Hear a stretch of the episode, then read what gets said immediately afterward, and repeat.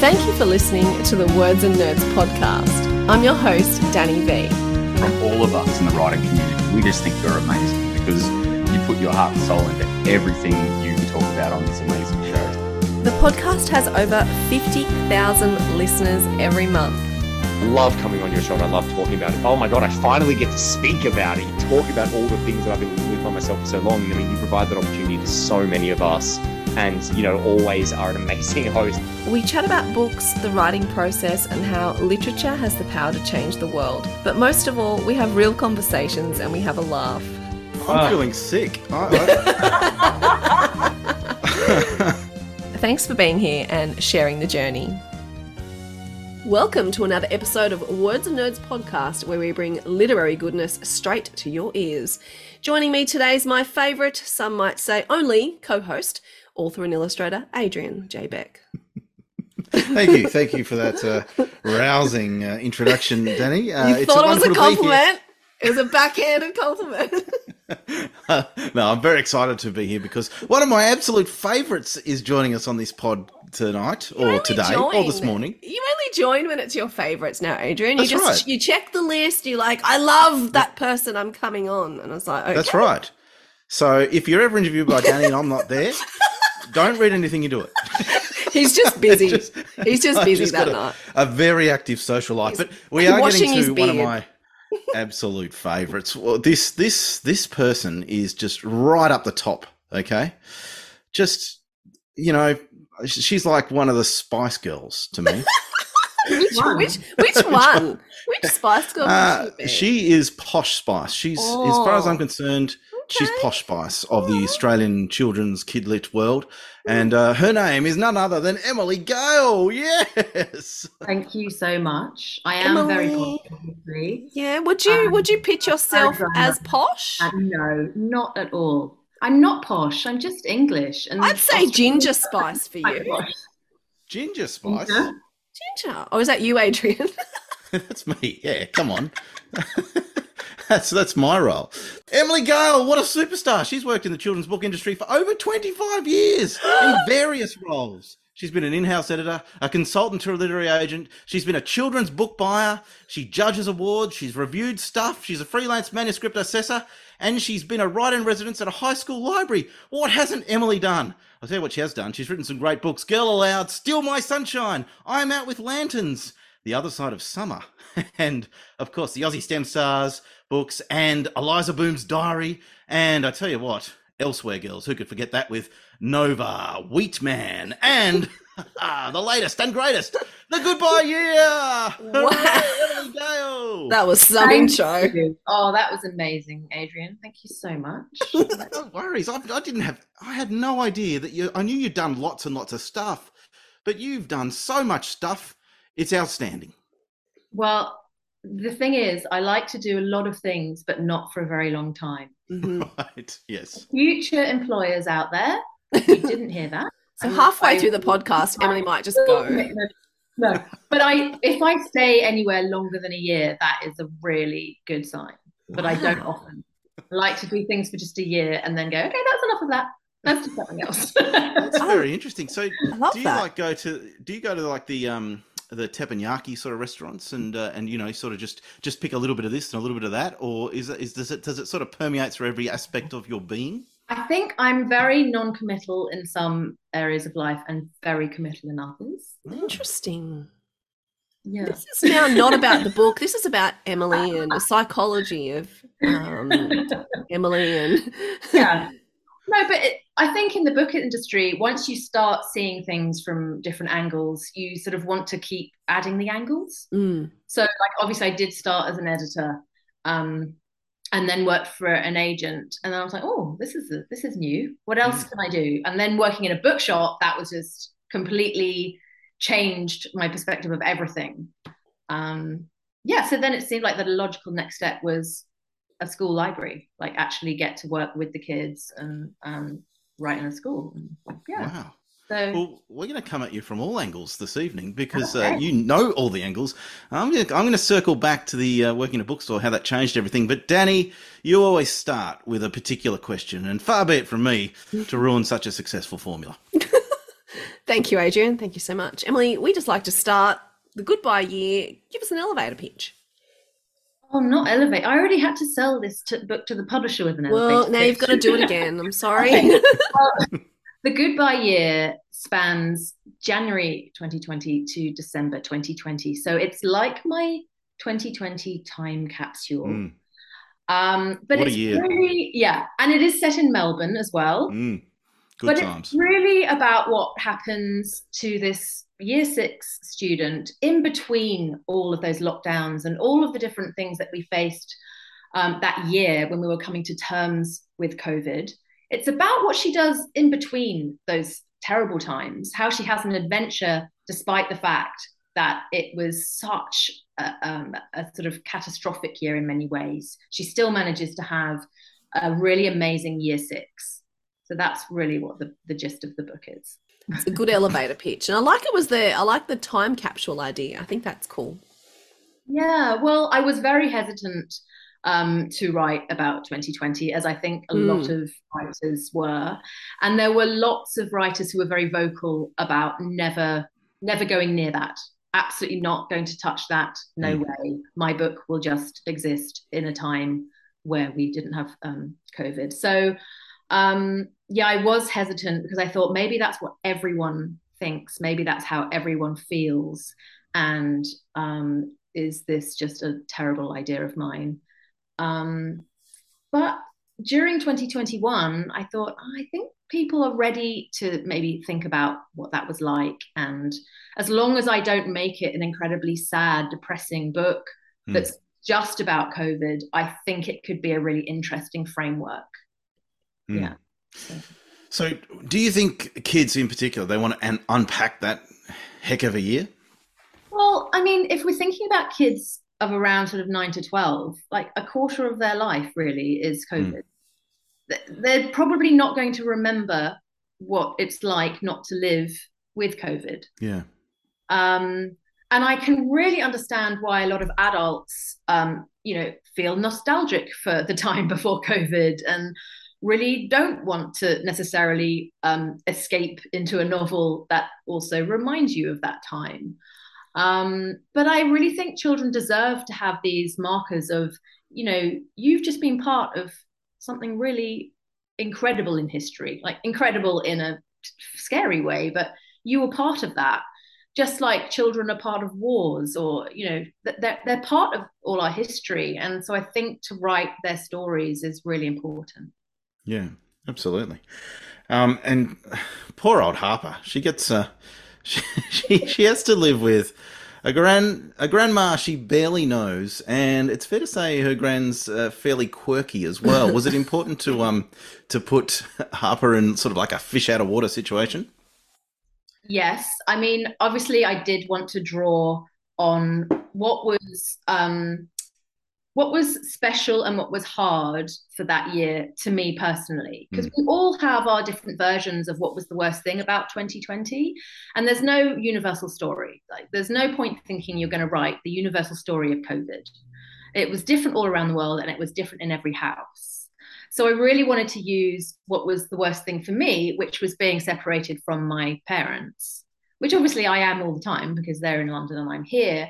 Mm. But it was like, you know, my worst nightmare was not being able to reach them. Mhm. And then that nightmare came true. So I really wanted to sort of tap into that quite raw emotion. What would that be like if you were a child separated from um, your parents at a time like that? And so I wanted to give Harper a very strong character to live with, someone who would really make an impression on her life, who would feel like quite a sturdy, different sort of person to get to know um, in that little flat that they share um, for all those months. Um, and I also I had a very quirky grandmother. I love that. um, she was very out there. I mean, she was out there in a way that was probably not like Lolly, who, you know, she's the grandmother in the goodbye year. You know, she just drinks a lot of tea. She has the occasional beer, um, but really she's, you know, quite quite a good grandmother, quite a good carer. Um, mine was a bit more volatile than that, but so fun. Like I just, there was nothing I loved more than going to stay with her, and not because she made me crumpets, but because she was hilarious, um, and just not really like that archetypal grandmother who makes tea. Hmm. Just you know, she was really quite an extraordinary party sort of granny. Oh, I like this. We all wanna need a hear- party granny. Yeah, I want to hear more stories about Party Granny. yeah. Uh, yeah. I mean, and she was also quite a tricky character. You know, people loved her and, and thought she was so funny, and you always wanted to be around her. But then there was quite a sort of darker side to her as well. And I always, I thought that was so interesting growing up, um, like getting to know my grandmother as a person, Mm, not just as a role, you know, yeah. a grand. I find that fascinating too because you always meet your grandparents at a particular age. You never actually know them as that whole person Mm. when you know them at a particular age. I find that fascinating when you start to find out the real person.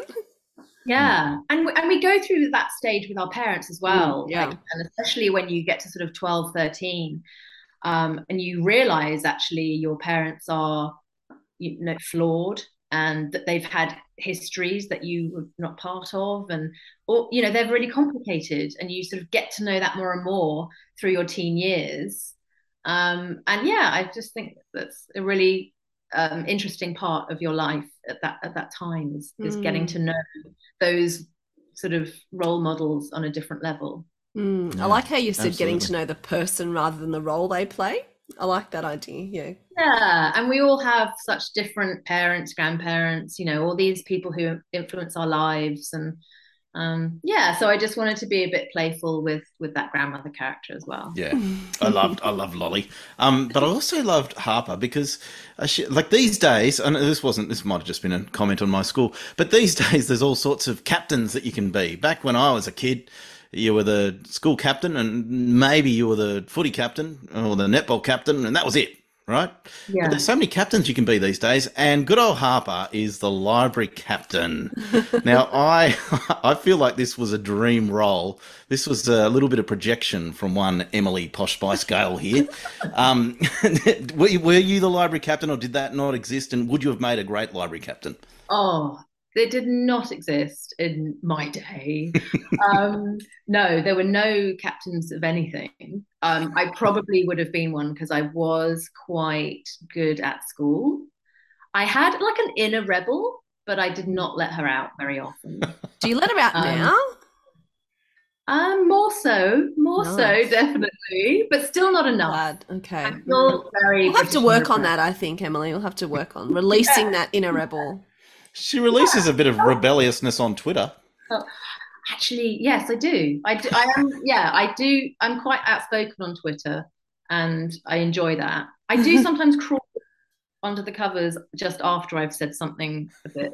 Well, we enjoy it too, just so we're clear. Yeah.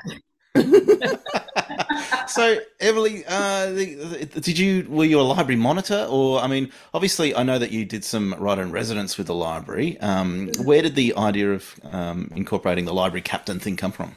Well, my children went to a lovely primary school that had a really gorgeous library um, with no librarian in it. Ah, And so I tried to convince the school to get a librarian, um, but they were suffering a lot of, uh, they didn't have enough funds. It was a public school, and in Victoria, there is no legislation to compel a school to hire a librarian. Mm. And as the years went on, um, I would look through the windows of the library and think, this could be such a, a more vibrant place than it is. Um, Mm. Often would look quite messy and uncared for. And I, in my son's last year, so my youngest child's last year, I decided that I was sort of going to be the librarian. Um, you just decided. I decided. Well, I, I I, I kept trying to persuade the school to hire someone qualified. They kept saying they wouldn't. And so I said, right, well, I'll give you one, one day a week for a year, or I think it was 18 months actually. Um, so yeah, so I sort of did that with a with another friend of mine as well. She helped me out, and she was very good at the systems and um, like categorizing things and like really that side of librarianship. She was great at that. And then I was more of the let's black out the windows, not let the children see in, and put something really amazing in here so that when they next come in the library, it's really special. so, um, yeah, I just had such an amazing year, year and a half doing that. Um, and there was a library captain at that school, and I kind of felt like, oh, I'm not really sure what you have to do because the library is closed all the time. Oh goodness. Um, so you're the captain of something with so much potential, Mm. but which is not being used to its full potential. So that's where that sort of thread came from. That Harper would be the library captain. She would be so excited to have that role because she is a reader. Um, and but then gradually she comes to realize that no one really respects that role. Hmm. Yeah. You're the captain of a locked room. Yeah, gosh, it's uh, it's it's so sad. But but I think the takeaway is that if uh, if your school, if you're a parent and you, your school doesn't have a librarian, you just barge on in there and call yourself the librarian, and happy days. Uh, that's, that's all it takes. if there's any librarians listening, I just want to say I didn't actually call myself a librarian, and I would never call myself a librarian. I'm yeah. Do you call Um, yourself a librarian I- captain? I Did did you- many, yeah. I, What did you call yourself? jobs? Uh, oh, I just call myself a parent helper. Okay, yes, all right. Well, that sounds that sounds much more appropriate. You've got to be careful though, because obviously these are, you know, they're roles that people train for for years. Absolutely, yeah. Say, oh well, I could just be an ordinary member of the public, just walk in and do it. Um, I was just trying to do as many of the tasks as I could as a non-qualified person. Yeah. Yeah. Very interesting. I love it. Now, the book, I felt it was like about expectation versus reality. So you have this, you know, the goodbye year, and you have all these expectations. It's going to be amazing, probably like we did of 2020. And then we realized how good 2019 was. Um, Mm. So where did this idea come from, particularly as a, as a kid, managing those expectations? Because I guess that just keeps happening to us throughout life, right? yeah, I, I'm so bad at managing my expectations. I have to say. I'm just the worst. I build things up so much. I get very overexcited. Um, and then, I, so I often have that sense of, oh, it's not really what I thought it was going to be. Um, yeah, and and I, I sort of hate the phrase manage your expectations because I feel like it's almost like saying don't dream big. Yeah. don't want these things. And you know just just prepare yourself for everything to be rubbish and then it'll be fine. And that's not what it is. It's like you know dream as big as you want to but when something like this happens you just got to know how to shift it and say okay well i'm not going to be able to do this but maybe i could do this so Hmm. i guess it's that sort of be be sort of creative with your expectations I just think than- be, you're right, be excited about everything. yeah Why not? don't give up. Like we can't, you know, the worst thing to do would be to give up. That's, and that's right. how we have kind of got through these difficult years is is by not giving up and by thinking this will get better. It Yeah. will get better.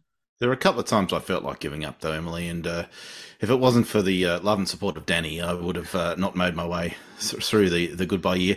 Um, thankfully, Wow. she's she's she's just been such a support to me. Um, now, Emily. Now this is going to be a wanted to ask you- psychoanalysis of Adrian. Now it won't take very long. yeah, that's right. yeah, that's true. Now, Emily, the goodbye year. The good. Did, tell us about your goodbye year. Did you have some uh, some? Do you remember some vivid highlights from that last year of primary school? And uh, can you talk us through uh, maybe something that uh, let's say there's a bit of a highlight rather than a low light, unless a low light comes to mind. Unless Oh, it's gosh. funnier, Well- choose the funnier option. well, I think my whole school was just quite, you know, interesting if you haven't been to this kind of school because I went to a convent, a You- quite a ooh. strict Catholic convent for Right. of nuns. So there were nuns everywhere, you know, in the full garb.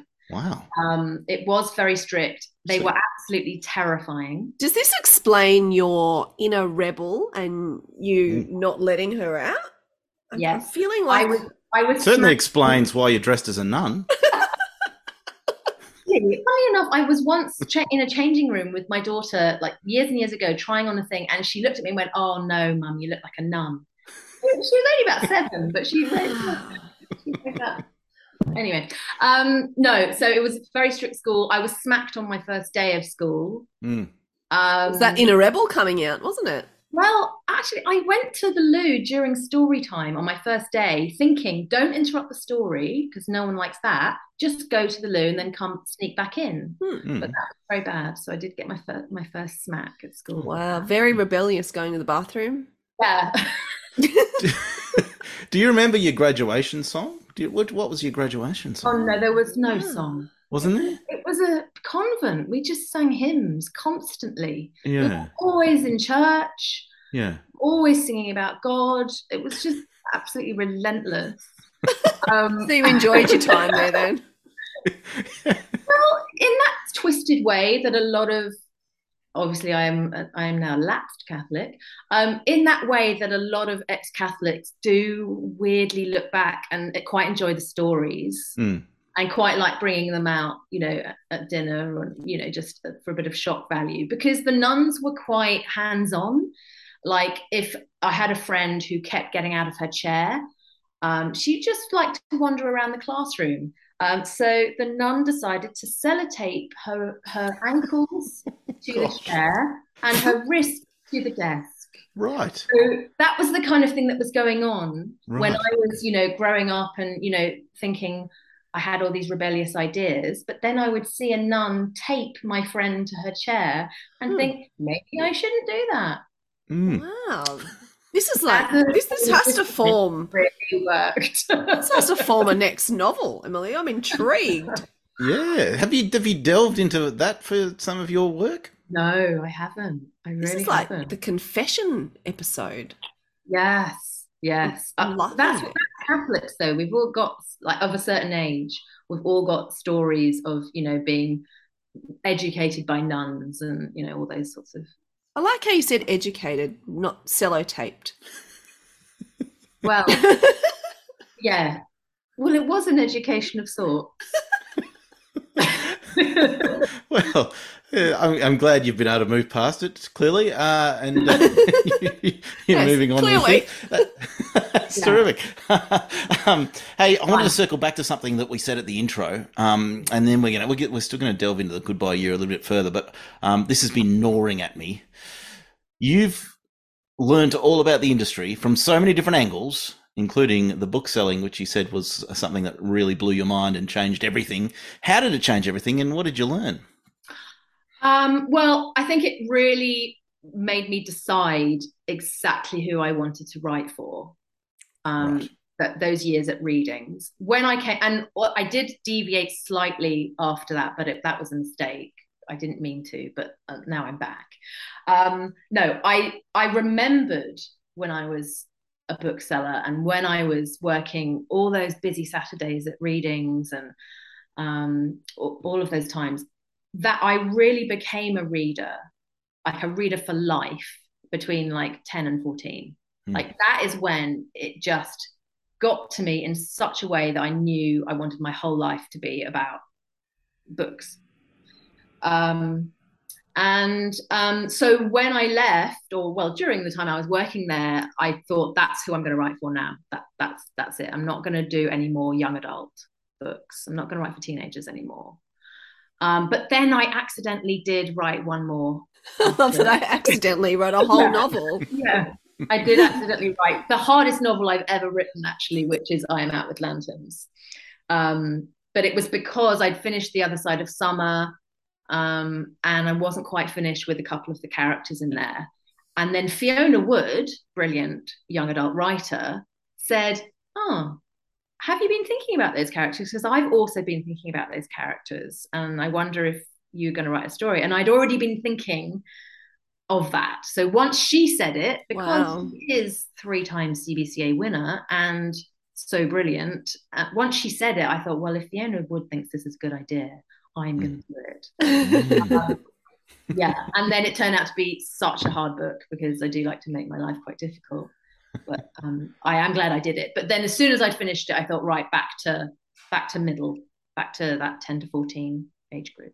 And was that because you saw a lot of uh, kids of that age really getting excited when they'd come into the store? And is that is that Yeah. what ignited that love for that age group? yeah just seeing that absolute wide-eyed enthusiasm um the way they would just so faithfully wait for the next book in a series um the way they talked about books it was just with this such joy that sometimes can sort of clam up a little bit as you get older and Mm. into the teenage years. Um and i just felt so connected to that kind of reader. Um, and it really made me remember all the books from those years that just never left me. Um, and that, that feeling um, of like you know spending a whole saturday reading a book and then looking up at your bedroom and just thinking i can't believe i still live here. I, I really felt so in that book that i thought you know i was the book. Um, yeah just just those kids. They're just like they're just such good readers because they're so clever and they can talk so well about the book and you don't have to explain anything to them. They, they get it. Um, but they also still have that innocence and enthusiasm. For it. Mm, I think you're right, making- actually. Yeah, making me wish I, love was that. 10 or 14. Uh, Well, could- we do say that's sort of where your your personality sits, AB. yeah, that's true. That's true. what about hey, Emily? Any other angles that you you know you've you've got? We talked about so many angles that you've been on. What, what else did did you learn from another role within the industry? Another takeaway that um, defined you as a person in this life? Defined me i think i probably wouldn't go back to working for an agent Hmm. um actually because i in the end found it really depressing rejecting people all the Yeah. time um like at first you you know you're whipping through the manuscripts and going no yes and most mainly no um and you, you reject people and you know that's just part of it you know you just have to get into it after a few months of that i just felt so terrible because Mm. There wasn't enough time to say look this is why. Because there were so many manuscripts i didn't have time to tell every person exactly why i was rejecting them. Yeah. and but i know what it's like when you get that rejection. I've been rejected many times. Um and I, I just know well in my day you know you didn't have, get an email. You got the manuscript thudding through your your letterbox um and you know you, you just see it and think oh it's back. Mm. um you know as they returned it as you know that's the rejection. Um yeah and it just it got me down. I just didn't want to do that anymore. And so i decided what i could do instead is um do manuscript assessments. So do a really deep dive on someone's book um and try and try and help them rather than just saying no no Mm. no.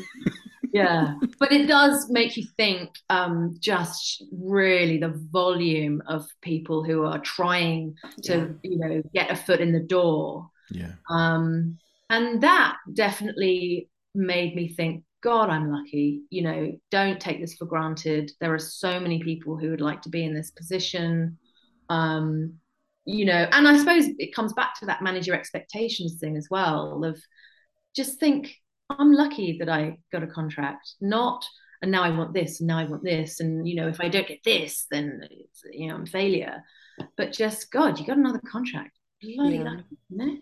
Mm. I think that's what it is about this industry is just celebrating every little milestone because you don't know when the next one's coming. So celebrate the one you've got right now. Spend any time for for most of us. Like obviously there's some people who have meteoric success the minute they're out the gate. Um they probably live on you know on tenterhooks as well thinking how long can this last? Mm. um Feel sorry for them. i don't know. I felt like i've had you know some really good things happen but not you know not not famous. I'm not award winning but i You do are definitely famous, Emily Gale. You're ridiculous. And, I'd say you're award winning. i haven't won a single award She's Well- pretty winning, I reckon. I, I tell people you have. No, no, it's actually so embarrassing because sometimes when people are trying to like sell an event or Oh, yeah. pick you up, they'll be like, the, an award-winning author, and I always want to just like say, no, I, I haven't won anything. Don't tell people that. Yeah, Should we Oh, just I- give you an, an award? So Yes, let's give you an say that- honorary award. Yeah, we'll just give you an think we should honorary. get. I'm going to call the nuns, and I'm going to get them to give you some sort of uh, some sort of award from the nun school. I actually did win quite a few awards at school, Adrian. Oh, so There very you go. She That's packed the the rebel. Oh, she she packed the rebel away, and she's won all the awards. You did, yeah, yeah. Unleash- Well, it was quite, it was quite posh actually. Speaking of posh spice, Hmm. um, they had these silver cups, and you, and your name was engraved on it, or they had a Hmm. shield and that sort of thing. Um, but that is the last time I won awards. What was the award for? Mm, There were a few, Adrian. Of course, Um, there were. So Yeah. I won the Bestseller tape. I won the cup for French. That, that was French. Oh, Oh, yo play. And I also I, I won it for English. Well, Oh, yes, good. French. That makes sense, doesn't it? yeah, it does. you're speaking English now. Yes, I'm, I'm very good. it's very observant, Best Adrian. language. So when you were rejecting all these um, all these manuscripts, and you're just basically saying no, no, no, no, um, were you learning as well? Was did that did that shape how you approach your writing? Like, has um, have all these experiences changed how you do the thing you do? I'm sh- yeah, I'm sure they all have. Um, the thing it really solidified for me is that so much of it comes down to voice, and so much of that is subjective. So Mm. you really are sort of trying to get that lucky star um, with the person that you are you're sending it to, because to someone that voice will ring true, Mm. But maybe not that person that day. Yeah, So you really do appreciate that that all the stars have to align. yeah. Um, that you might be being read by an editorial assistant um, who's just you know been given the great big slush pile. Go through this. Send me something you think is special. Well, now you're relying on that one person to pass your chapters onto the next stage, and then the next stage, and then the acquisitions. You know, so um, yeah. So just just the importance of voice but and just and that's just something that you have to keep working on and that you have to keep paying attention to with every book as well yeah Mm, good advice, really- good tips. It's so The importance of isn't voice. It? But it just Yeah. is such a, a tough industry, and the more you talk to people and hear their stories about where they've worked or where they're being published right now, you just realize how tough an industry it is and how difficult it is to always get that next contract. So you're right, celebrate everything and do that, and don't manage your expectations. Why would you do that? Just be oh definitely dream you've got to dream big optimistic about everything. yeah definitely Is there going to be a sequel to the Goodbye Year? Are we going to have like the Hello Year? Oh dear. do you know well i actually would love to write like a year seven Yes. um there, there aren't enough of them and i was talking to Nova Weetman about this um, I've heard of her. wait, have you Hi, Nova. Actually, it's quite weird doing book things without Nova. I've really Aw, forgotten. We should have just do that. invited her, and she could have sat here and Yeah. looked at us. Much better though. Much better. Well, she she, did, she came to one of my book signings when I went. I went to visit the younger son, and she drove me there because I can't drive. Um, and then she came in and like and she signed some Elsewhere Girls as well. It was really nice because when you've done something with a co-writer or and I imagine it's the same when you go around with an illustrator doing events and you know um, celebrating a book to then go back to just doing it by yourself. A It's lonely. lonely, a bit Yeah. lonely, and you don't have that support um, or that confidence. Maybe like I think that with Elsewhere Girls, um, that's the only time I have felt really confident about a book to the extent where I didn't I didn't worry about what the reviews would be. I didn't I just didn't worry about it. I just thought I got to write a book with my friend. We think it's good. There you go. Hmm. And that is just not what I think about any of my other books. Um, yeah, so I've really gone off track and just ja- track and just talked about Nova. Hi, Nova. Oh, we, Um, we love so- tangents. We'll just let you run with that tangent. We like tangents. yeah, yeah. Um, no, but what we were what we, we were talking about was um, that there's not enough year seven books.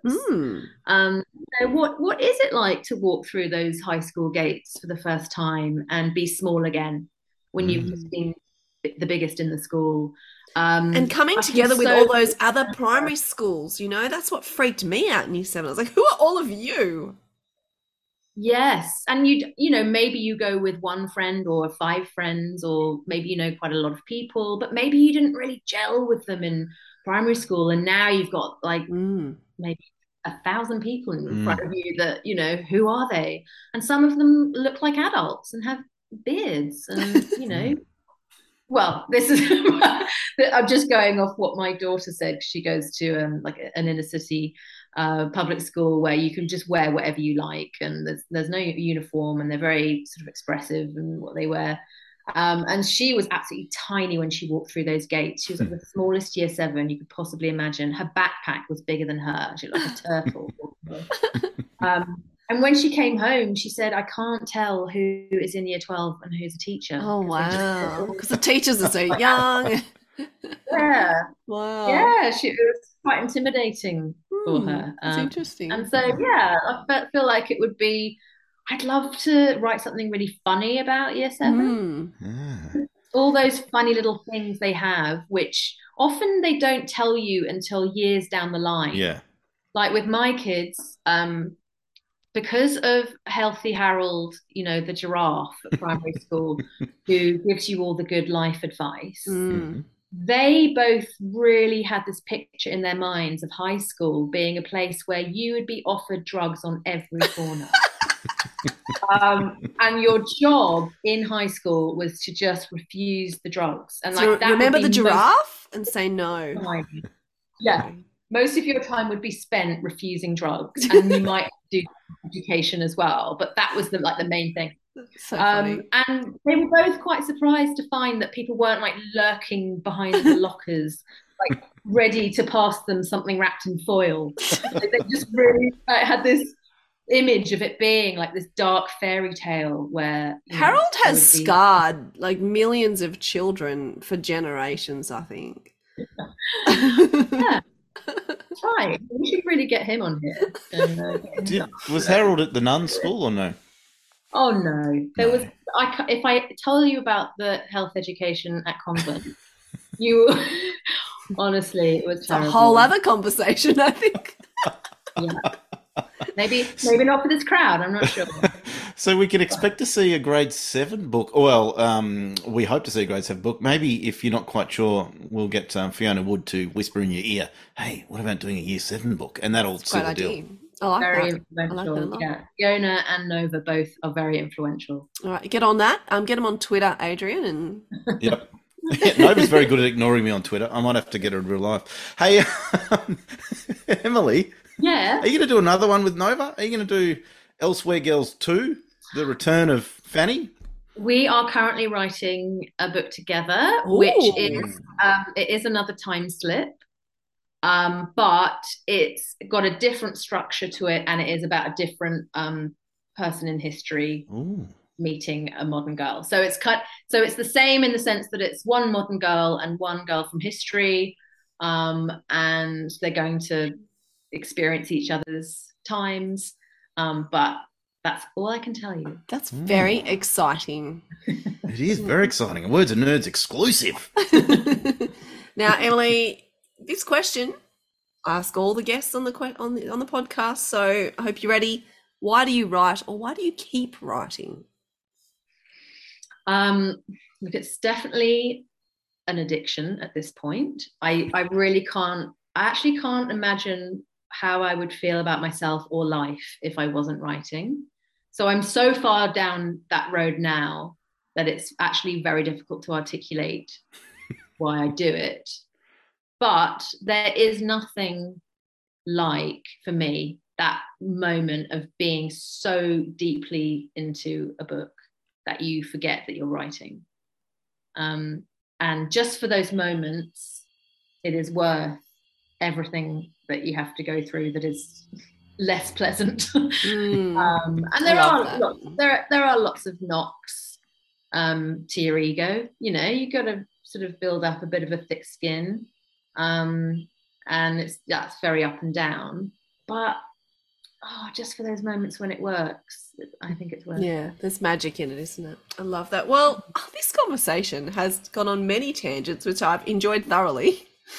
We've gone from convents to writing to year seven to Nova to best friends to Posh Spice to a bit of, you know, psychoanalysis of both Emily and Adrian. I think I got out of this one unscathed. But it's been it's been a very, very fun and interesting conversation. So thank you so much um, for all of that and you know for writing that book. We love your work, Emily. We love you, and so that's why Adrian was very eager to get in on this one. Thank you, both of you. Gosh, it's just it's such a privilege to come on and speak to you again. I loved our last chat and just so lovely of you to host me again. Thank you. Oh, congratulations on the goodbye year. I loved it. And uh, may there be many more to come. Uh, hopefully, one set in a convent at some stage. That'd be. I might do that. And congratulations to both of you on your new books as well. It's just and it's so amazing that you find the time to do this as well as you know being creators yourself. It's it's Thank such you. a lot of work. Um, and really this industry does rely on people like you doing it. I mean, yeah, it just wouldn't work otherwise. Very kind. I was thinking about you saying, you know, when you travel around with the illustrator, and Adrian is the illustrator and author for this, so he's going to be traveling around with himself. Um, Yep. Still lonely. But being two people, I have you sort of split your personality so that Haven't can actually have you not Yes. noticed this, Emily? be an illustrator. yes. I'm going to wear one of those, you know, tuxedos on the right and ball gown on the left sort of uh, setups, and I'm going to sort of twirl around so that people think that Oh. it's people dancing through the bookshop. I hope that's you my do plan. that. I hope you Leave do off that. half the beard, Mm, Yes. Half bearded, and then Yes. half not. And Yes. half shaved head, I think. Yeah. Let's Really? go the whole hog. I just don't like to do anything halfway, so Yeah. let's just go the whole hog. All right. Another deal. tangent, but thank you so much, Emily. Thank you. we love your work. Thank you. Thanks, Bye. Adrian. Bye. Bye.